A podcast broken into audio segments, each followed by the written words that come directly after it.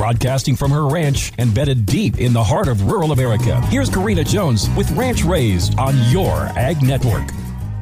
New Year, same old me. Thanks for making it through your holiday season and tuning back into Ranch Raised.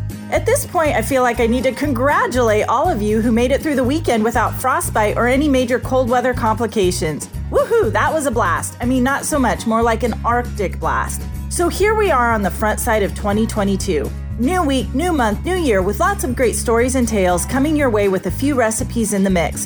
By the way, my oldest daughter made carrot cake last night, and I will say that she can totally take the reins as the cream cheese frosting maker in the house. It was delicious and a perfect complement to my coffee. It also served as my kids' breakfast this morning. Hey, it is what it is, and nobody complained. The kids are enjoying their last day at home of their Christmas break, so in ranch terms, us parents are going to work them like busy little beavers today before we lose them back to school. Make sure and download the free Your Ag Network app on your phone or device so that you never miss an episode of Ranch Raised. In fact, all of the Your Ag Network programs are available right there. Do you need a daily dose of ag with Lori Boyer? It's right there. Market casts and coverage of the best cattle sale barns in the nation on Hot Barn Report with the one and only Monty James. Monty even has you covered with all of the news from the rodeo world on the Territorial Rodeo Update. So there you have it. Make your Ag Network your trusted source of ag news, markets, and a daily dose of rural life with me.